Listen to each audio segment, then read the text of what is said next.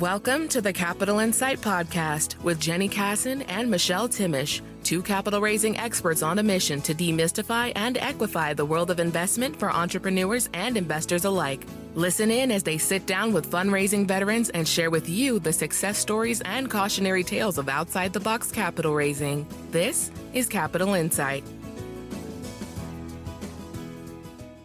Hello, everyone, and welcome to the Capital Insight Podcast. My name is Michelle Timish. I'm here with my colleague, Jenny Kassan. We are really excited to have with us today Noni Session and Annie McShiras, both from East Bay Permanent Real Estate Cooperative, EB EBPREC, as, we, as, as they are affectionately known locally in the Bay Area. Welcome, Noni, Annie, um, Noni is the executive director. Annie is the investment and fundraising director. We are here to talk to them today about all of the exciting things that they've got going. And Noni, I'll start with you. Uh, why don't you tell us a little bit about your background, how you got started, and what led you to do this crazy thing you're doing in, in trying to bring equality to real estate? Sure, I can do that. Thanks for having us here today. Um, we are um, really honored to be on your podcast. Given that um, EBPREC's parent organization, the Sustainable Economies Law Center, was founded by your uh, by your uh, uh, by yourself, Jenny. So there's something sort of um, um, a feeling of completion having this conversation with you today.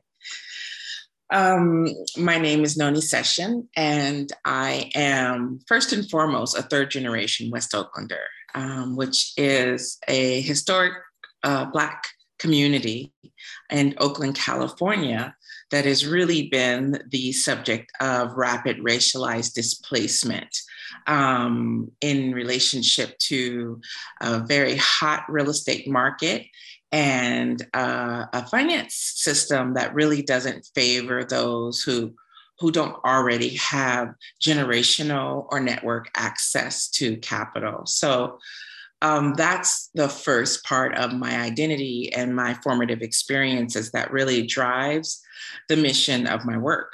Um, but also, I have a background that um, surprisingly um, has really informed um, the vision that EBPREC has been able to really bring into reality and spread across the sectors, across um, affordable housing, although we are not an affordable housing developer, we do develop projects that are permanent and affordable across um, impact investment, across the real estate field and across community development impact.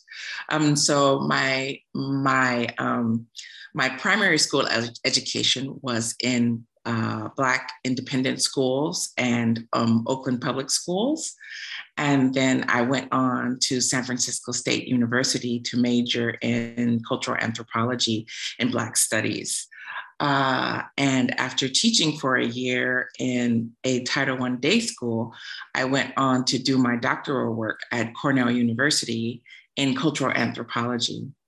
And so you would think that there was not a natural fit between cultural anthropology and real estate investment and real estate development. but in fact, my work was in, took place in Nairobi, Kenya, um, in the United Nations Development Program um, inside of its disaster mitigation agency called Drylands Development Center.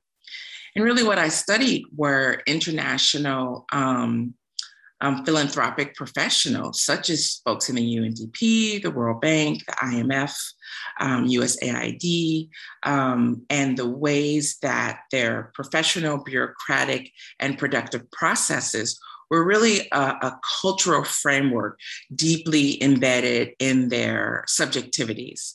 So instead of really working with what we tend to think of as objective tools and mechanisms for doing good in the world, um, there were really sort of unseen and and but very deeply felt um, cultural and ideological investments that constrained the outcomes for these international communities who all of us yourself and myself alike are supposed to be here to serve Um, it involved looking at the way that capital flows and power flows and meanings and world systems theory.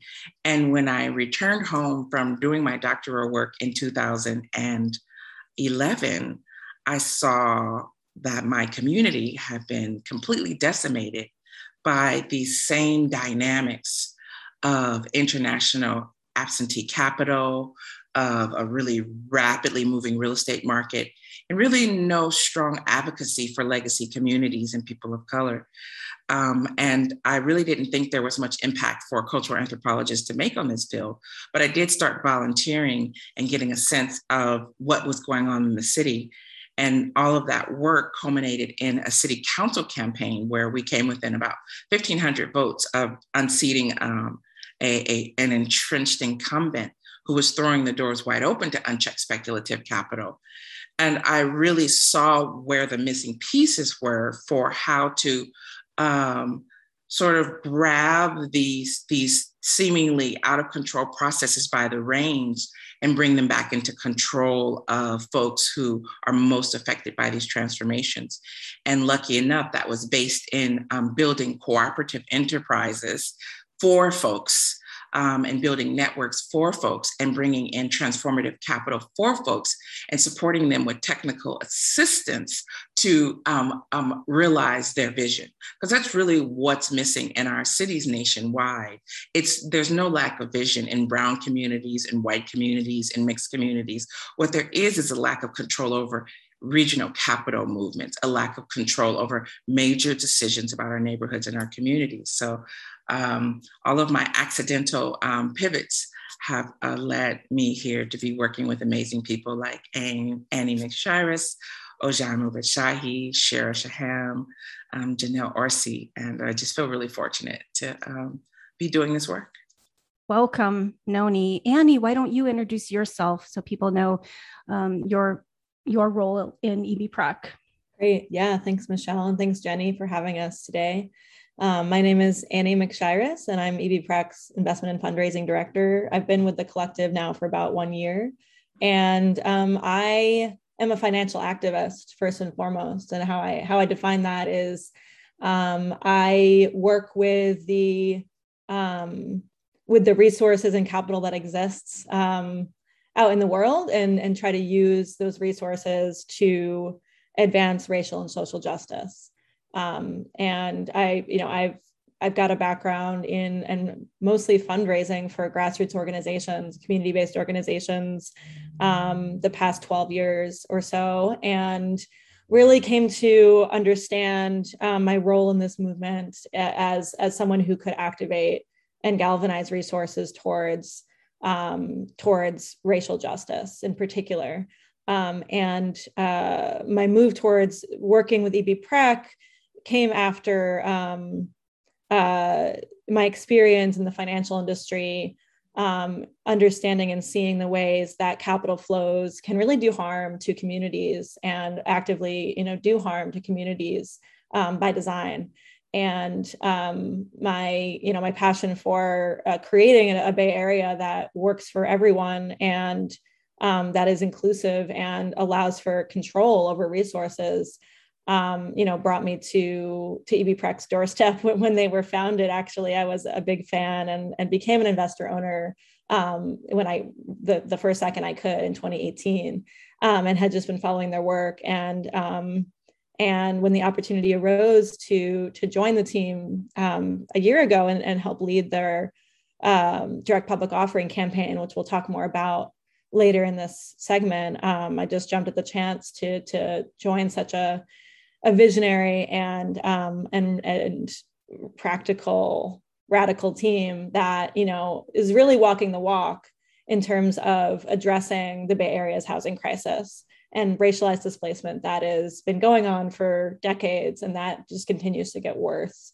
Um, and I think um, we have a tremendous opportunity to activate um, resources and capital that is, you know, latent in pockets uh, spread across the Bay Area and the country um, to to move those capital that capital and resources into the hands of um, our 300 um, member owners of our cooperative, and um, to use it to to be able to um, allow for the grounding and permanence of communities of color to stay in their home in the Bay Area.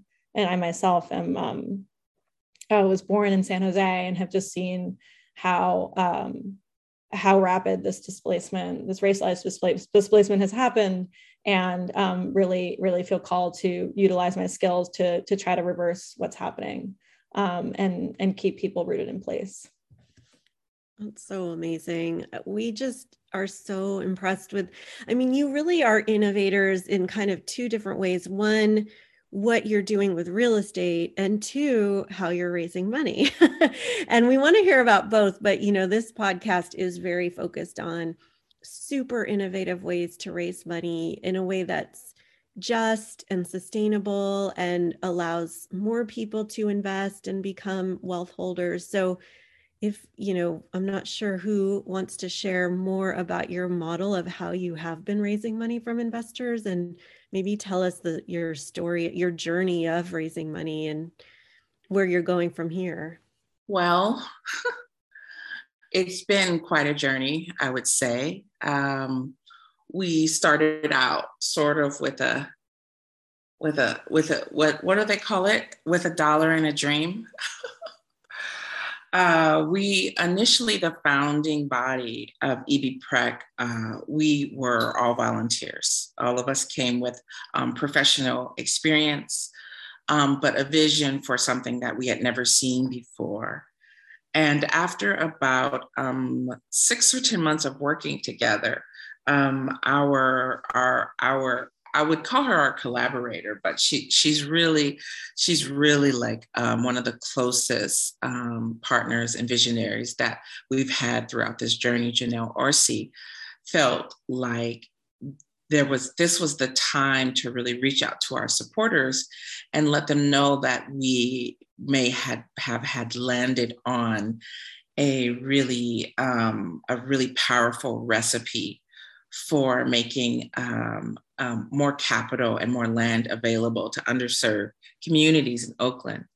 So we did a soft fundraising campaign. Janelle and I literally called folks who had been rooting for this vision and asked them for $1,000, $5,000, $700, $6,000.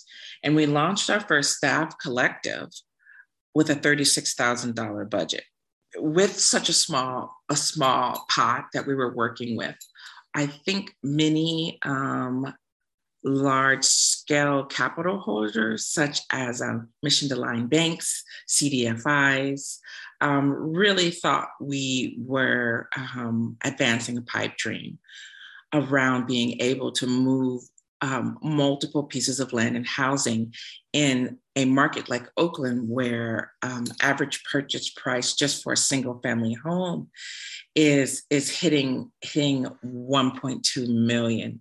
Excuse me, median purchase purchase price is hitting 1.2 million. Uh, but we we decided to move our capital raising um, goals forward through our mission.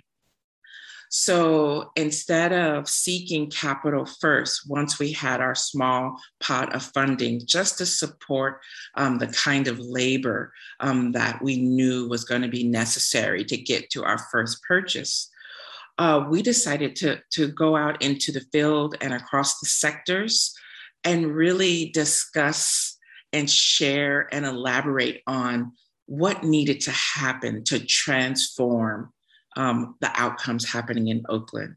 Um, we spoke to land trusts, we spoke to banks, we spoke to CDFIs, we spoke to our frontline community members, we spoke to high net worth capital holders, and really started to um, advance um, a political philosophy that contextualized the way that we were using capital um, and really started to um, position a, a sh- position ourselves and others who had a hope for a just, just transition, position us toward a, a, a shifted mindset around what a return on capital really looks like, what a return on it really entails, and, and the ways that we needed to set up our communities and our vision for our future um, um, to receive these high hopes we have, right?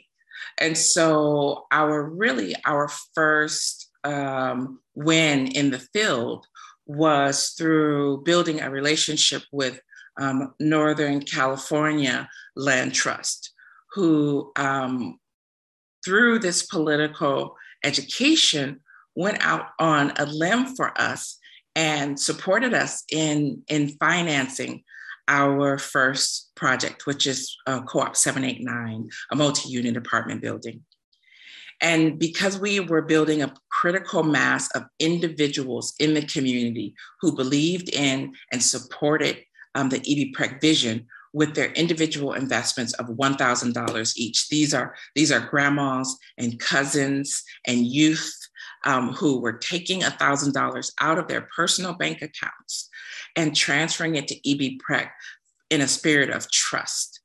And we were able to use those first 250 people who invested in the East Bay Permanent Real Estate Cooperative and the Co op 789 project to, to take that as almost um, credit in the bank to um, larger institutions like the um, Heritage Bank, who loaned us the difference in the project through Northern California Land Trust, like City of Oakland, who supported that project with Measure KK dollars, which was one of the first times Measure KK dollars had been used for a collectively owned project. Uh, we were even able to change um, shift some of the language and the practice in City of Oakland in relationship to prioritizing collectively owned um, acquisition projects.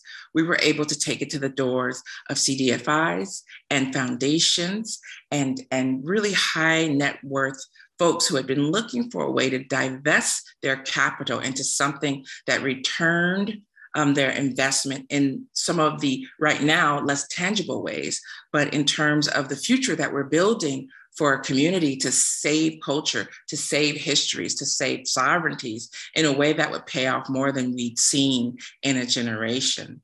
Um, so uh, I'll, probably wrap that up there and we can come back to it. But really, the, the foundation of our work was really to demonstrate a critical mass of community vision of, of all um, economic conditions and walks of life that then we take to larger institutions and organizations to demonstrate. There's, an, an there's another way to, to, to demonstrate the verity and the ability to return investment other than the conventional, um, if you will, actuarial numbers that determine risk, because we know risk automatically disadvantages communities of color, um, um, communities with um, so- socioeconomic disadvantage, just because of the way that risk is defined. So we first work to redefine risk um, in order to um, really create the results that we've created thus far. That's great. Noni, I love how your approach to this has been you're in it for the long game and your patience with where we are in spite of the fact that it can be so demoralizing yeah. is one of the things that really inspires me every time I hear you speak. So yeah. I want to thank you for that. Annie, why don't you bring us up to speed on the offering as it exists today and how things are going? Tell us a little bit about that journey, how that's been for you. Certainly, yes. Um, yeah, I think Noni, you Noni laid out the history of our capital raising strategy and campaign and, and the way that we were re-envisioning and reimagining our relationship to capital and um, and relationship to people that could resource um, East Bay Permanent Real Estate Cooperative in those early days, um, grandmas and cousins, and um, just everyday people who were able to to put a thousand dollars into our collective um, and and move that into property acquisitions. So fast forward to 2020, um, we actually wrote um, our own SEC paperwork to qualify for a direct public offering, um, which is a national designation for uh, being able to to resource from um, everyday people across the country, not just in California, um, to realize our vision. So in October of 2020 we successfully qualified um, to be able to offer uh, $1,000 and up shares into East Bay Permanent Real Estate Cooperative. Um, which we are continuing to raise um, and um, have been quite successful thus far. Um, I think we've we've now raised nearly eight hundred thousand dollars through our direct public offering and are continuing to see upward momentum um, from people across the country who are excited about our model and, and want to see this vision happen in the East Bay and you know maybe other and other places too, um, wanting to see that there's you know a way that uh, communities can control land and housing across the country. Um, and so yeah, we um, we are now qualified to sell securities in 13 states and the District of Columbia. Um, and um, if anyone is interested in learning more about where and how to invest in EBPREC, um, you can check out our website, ebprec.org slash offering to see our full offering circular. And then um, ebprec.org slash investor um, to become an investor owner at $1,000. Um, but really, it's it's it's a crowdfunding model that um, democratizes the the way that we're able to raise dollars and um, and allows folks to participate on their own terms in our model um, by by making it easy for unaccredited and accredited investors to um, to invest in our collective.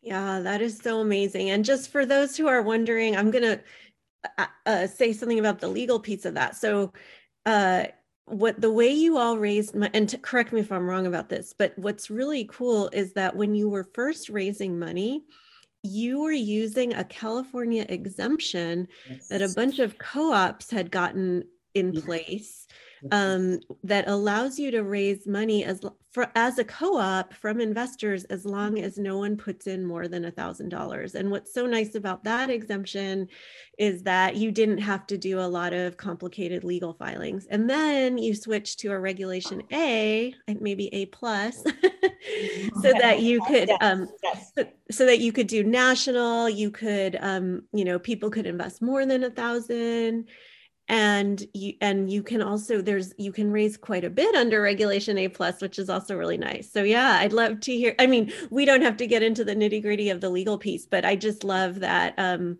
you took advantage of something that was available um, uh, you know two co-ops in california. There's other states that have similar laws. Co-ops do often have friendlier laws uh, for raising money from investors which is awesome and then you took it to the next level. So, and by the way, we will share all of the links that you're mentioning to, to, uh, in the show notes to make sure that people can get the right link to, to to be able to learn more about what you did. The cool thing about Regulation A is that everything is totally available to the public so you can really see you know what they had to prepare to be able to do this and it's not the easiest thing in the world but from what i understand talking to janelle orsi mm-hmm you you know the sec was actually pretty friendly and supportive. Is that it, how was your experience dealing with the securities and exchange commission?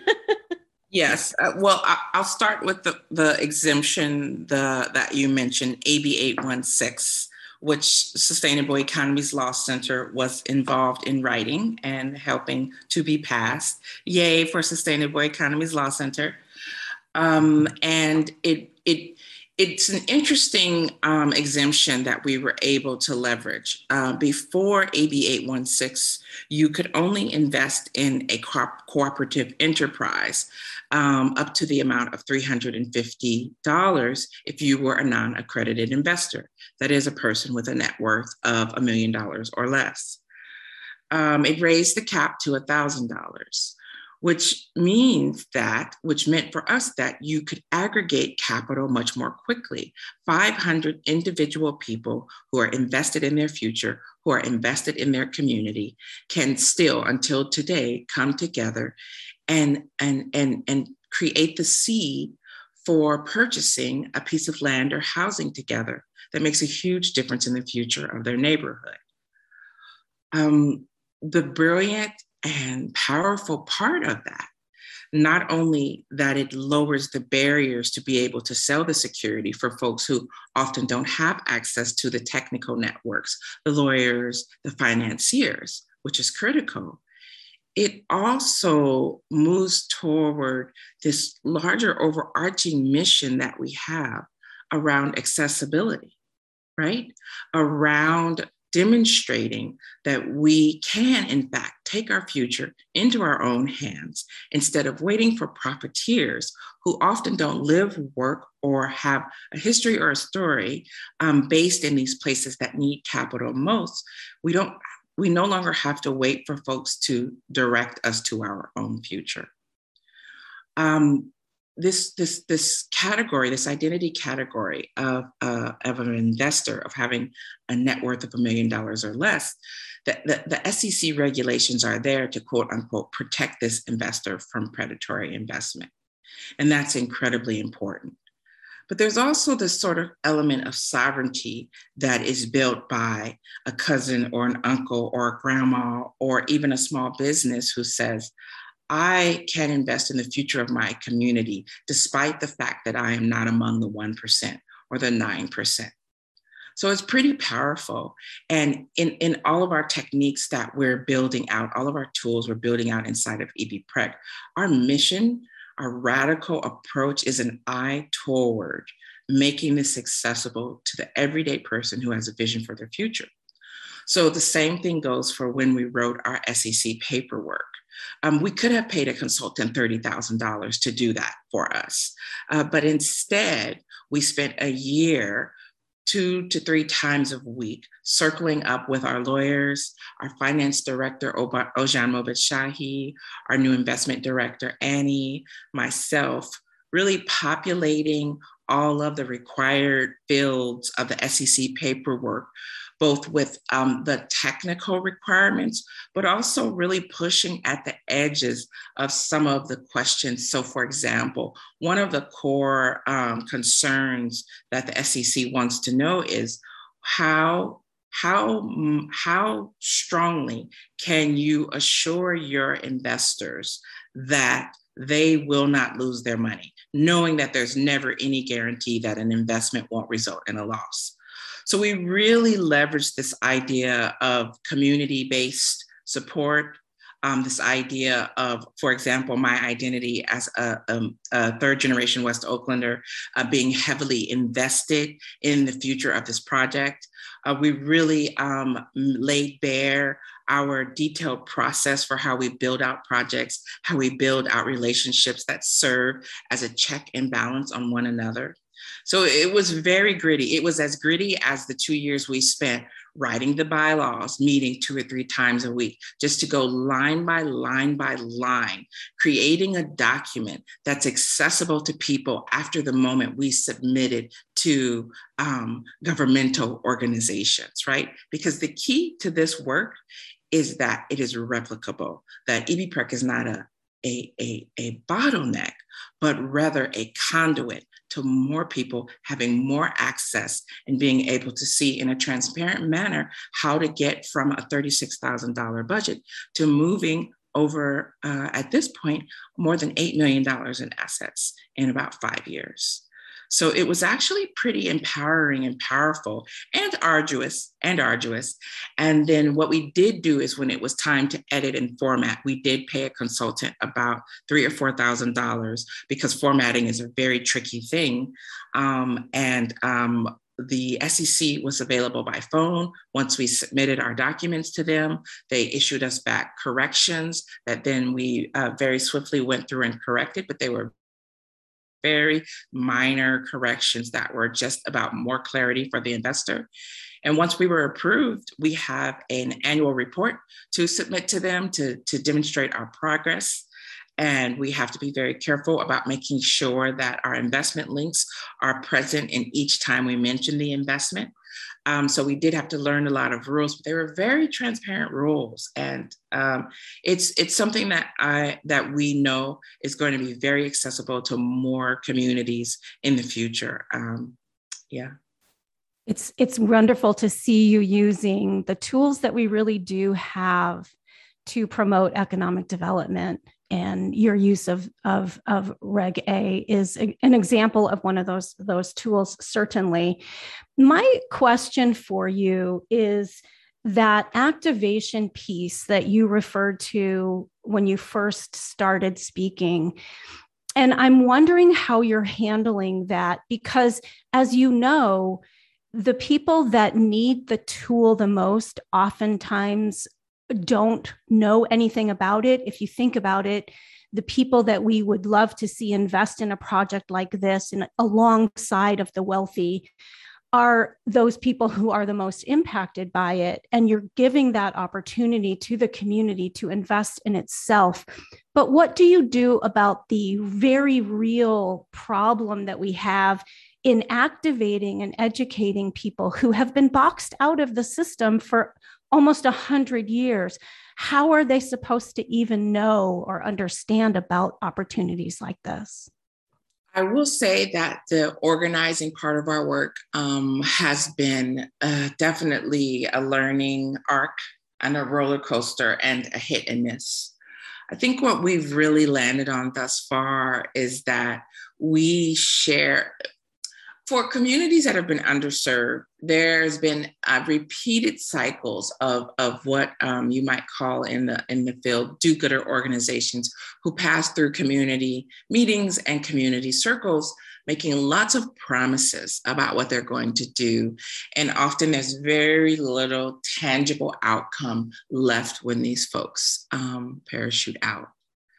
And so, what I've seen um, personally, and I think um, EB Prec might agree with some of these conclusions, is that it's really been important to demonstrate the opportunity through the trope of a tangible project that is happening now with real people experiencing real challenges that that is grounded in a real place where people pass the physical building on a daily basis so each time we launch a new capital campaign, we don't launch on the basis of how much capital we need to raise. We launch on the basis of the people that we're serving, the impact that those folks hope to make in their community, and the surrounding neighborhood and community networks who are interested in supporting and being a part of that impact. And what that does is it provides a platform for visibility and, and, and, and technical and political education around how we are building the arc to the acquisition. And so it creates a real um, material consequence, a real emotional um, impact, and an, an, an outcome that can be trusted and depended on because you can see it right in front of your eyes. Um, so that's often um, been um, our findings that we are able to activate our our the our underserved counterparts through demonstrating the proof and the possibility of something that seems so unlikely at each stage. So, for example, our current project, which um, it's called the Esther's Orbit Room Cultural Revival Project. We are undertaking to purchase a historic but um, deserted uh, Black cultural asset along the West Oakland 7th Street corridor. Um, and using that as a platform to bring more capital and revitalize an area that's really been under under um, under supported by our municipality and definitely exploited by um, profit seeking developers for at least three generations. Um, and folks who have um, a history in west oakland uh, esther's orbit room is a critical part of the geographical landscape.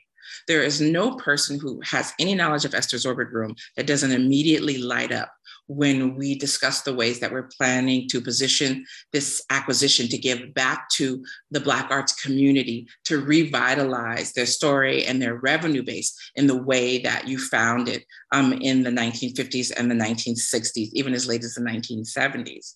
And that becomes a tangible reason to, to, to muster up a new set of faith in another organization um, and invest time and money and your own network relationships into this transformation um, that we're sharing with our community. Yes, I was so excited when I saw that you were working on that project. That is an area that was really decimated by redevelopment and by BART coming through and the freeway. So it's just so awesome. So I just want to ask, you know, given that you have been raising money now for a while from all kinds of investors, one of the purposes of this podcast is to challenge stereotypes of who investors are. So, what have you learned about investors? You know, what would you say? Who are your investors? You've mentioned a little bit about grandmas and uncles, but like tell us more about who people are. How, you know, what is the diversity of the kinds of people that are coming in to invest and what are they looking for? Why are they choosing to invest in what you're doing? Um, I think Annie might want to stack on top of this, so feel free to jump in, Annie. Um, it's been interesting the sort of um, evolving arc of our investors. I think that the the the three projects we hold right now, um, sort of as as an agglomerate, demonstrate the diversity of our investors. And as we move forward to other projects, I believe that we will be circling back around to um, the different um, um, sort of uh, what do you want to call it? Uh, changing character of the investor. Uh, so our first project um, was almost completely constituted by individual um, small um, wealth holders. And when I say small wealth holders, I'm talking about people with retail bank accounts right? Um, so maybe you wouldn't even call them wealth holders, but um, we're all valuable in this society. Um, and it was it it and it was important that that project was relatively small. That the the pot we were trying to raise was around two hundred and eighty five thousand dollars. Um, so as to feel feasible and accessible to um, our community members.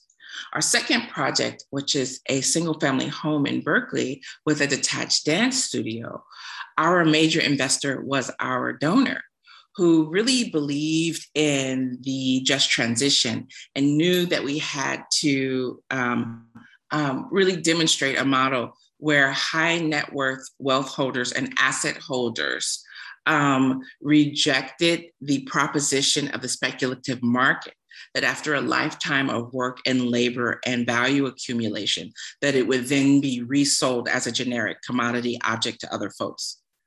I'm receiving that donation of that house with a detached dance studio, which, by the way, houses um, two Black women working artists, um, one with a daughter. Um, really inspired um, other members of the community to offer us donations of land and wealth, which is another critical investment, to offer us access to their high network networks.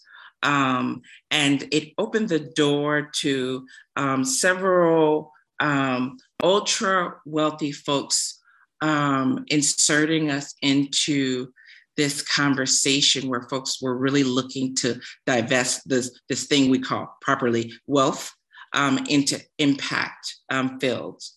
And entering us into that relationship has um, um then opened us into um, being invested in by foundations, um, donor advised funds, uh, family funds, and family foundations, while our small um, um, wealth holders continue to invest. So today we have over 400 individual um, investors um, still pulling $1,000 out of their bank account, uh, $5,000 out of their IRAs, um, and putting it with EB Prec um, because they believe in the vision, because they trust us.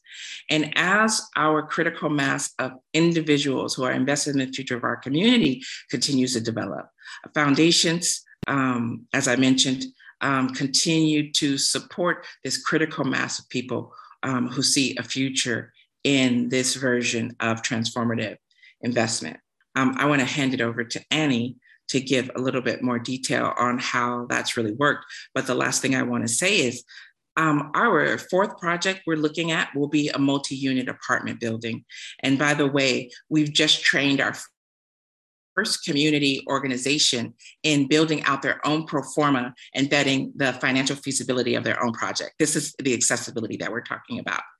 And those folks have accumulated um, $300,000 in community capital that, that will be invested into a project um, if we find an apartment building that is appropriate for them to live in.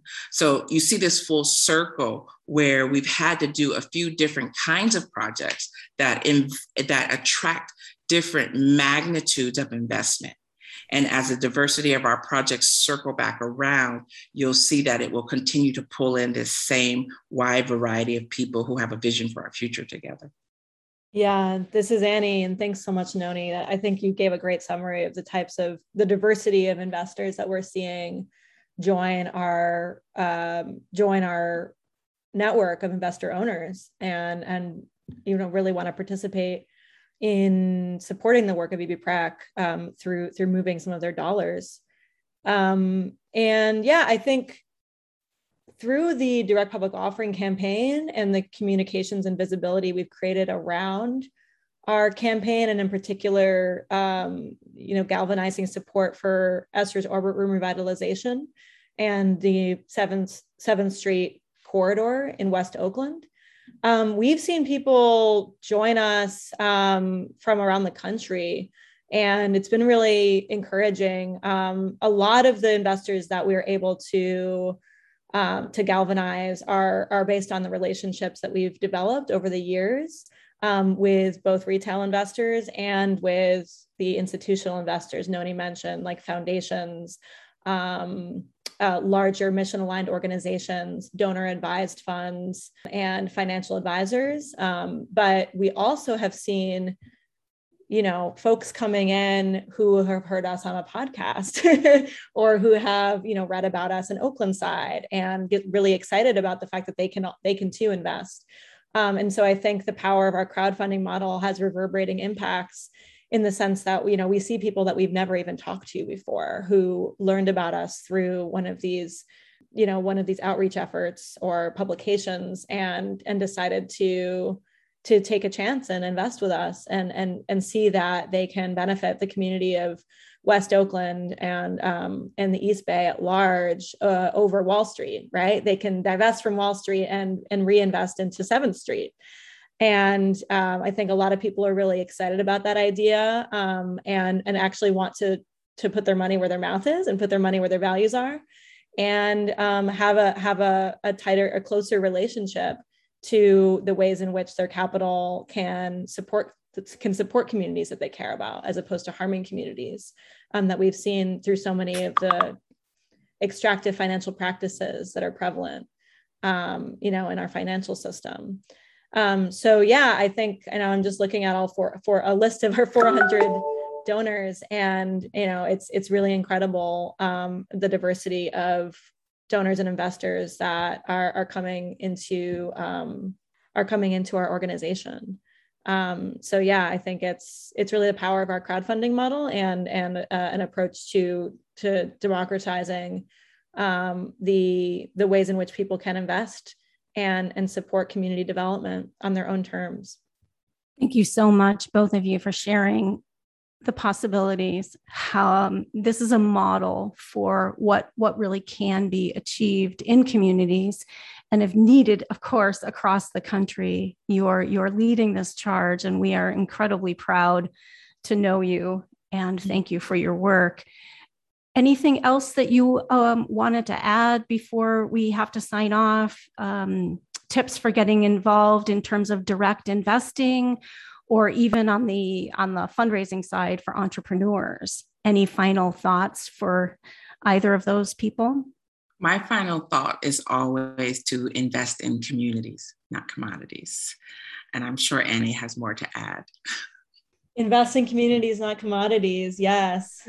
Um, something else i wanted to add is just the incredible both the incredible amount of support we've seen in terms of people getting excited about our model and wanting to invest with us and also maybe trying to replicate um, uh, their create their own permanent real estate cooperative in their own community.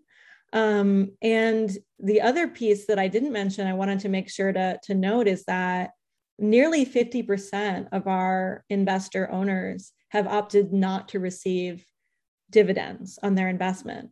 Um, and so what that means is that they're making they're making a zero percent equity investment into our organization and are you know waiving that modest 1.5 percent targeted dividend that we offer. Um, and to me, that just speaks volumes to to just how how powerful it is to to really invest in line with your values and and how powerful our message has come across to um, folks across the country who who really want to see the model work and who really want to see um, community control of real estate and land and housing um, because the reason we set up our model in this way is to to both involve uh, a large network of you know participatory crowdfunding support and also to lower the um, the rent burden that our resident owners are you know used to used to having to bear the brunt of um, and so the way that our business model actually works is um, because we're able to bring in low cost capital through our network of investor owners um, returning a targeted dividend of 1.5% like i mentioned our business model that that low cost of capital allows us to um, lower the um, the the rents charged to our resident owners um, really it's actually their contribution or their purchase price to to becoming a resident owner in EB EBPRAC and we, we're able to make housing more affordable as a result of lowering our cost cost of capital in some and so our investors understand that and are choosing to waive their dividends so that they can allow us to um, increase that affordability even more so. Um, so our business model really relies on this low cost of capital, and we've seen a real response from our investors who are who are who are wanting to to help us meet that vision even more squarely by um, accepting a zero percent return on their investment. Wow, I'm so glad you shared that because that just brings up a few takeaways that I think people need to really pay attention to. One is that there are investors out there who feel so strongly about the mission that they're contributing to that they're willing to take a 0% return more than 50% that's incredible. And you know there's something called kiva where everyone who invests on kiva is, gets a 0% return. So that's really evidence that people need to be aware of that not all investors are solely focused on maximizing their financial return. Many many investors are interested in doing more with their money than just making more money. And then the other thing I is it's such a good point. Sometimes when people invest and they make a return on their investment, they don't think about like where is that money coming from and who is not getting benefits because of my financial return as an investor. So Annie, you just make such a great point that if I'm willing to take a lower return, that has direct benefits in terms of being able to provide more affordable housing for folks that you know are becoming owners of these cooperatives. So um, i'm so glad that you brought that up. And we just want to thank both of you so much and we really encourage our listeners to check out their offering their investment offering. Yeah we will add all the information about that to the show notes and we really wish you the best of success as you continue to grow what you're doing Thank you so much for thank joining you. the podcast. Thank you, Noni and Annie. Thank you so much for having us and thank you for existing. thank you for existing. All right. Okay, bye-bye. Thank you so much. Bye. Do you have any questions for our securities lawyers and capital raising experts? Call the podcast hotline and leave us a message at 866 552 7726, extension 5. You can also send other inquiries to podcast at jennykassan.com. We'd love to hear from you. Music for the Capital Insight podcast is Still Searching by Damon Criswell via Audio Hero. Thank you for listening to Capital Insight with Jenny Kassan and Michelle Timish. Until next time.